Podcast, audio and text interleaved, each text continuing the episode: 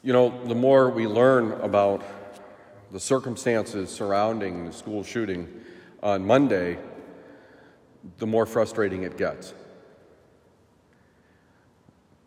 The school did all kinds of training, and it worked.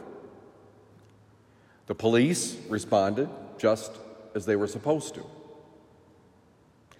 The family of the young man who was responsible for the shooting did everything they could for a son that was troubled.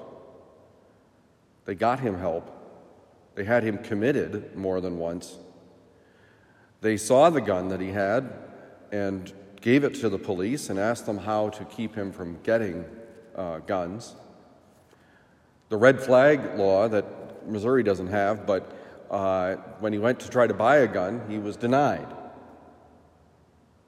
And yet, here's the frustrating part. Despite the fact that we, in this, in this situation, rather, everybody did everything really right, it wasn't enough. And so, Paul reminds us in the first reading today what we really need to focus on. The temptation is to want to fix this problem with an easy solution when one such easy solution does not exist. But Paul tells us in the first reading today, in the first line, draw your strength from the Lord and from his mighty power. At times when we feel out of control, it can seem like the Lord doesn't have strength and the Lord doesn't have mighty power.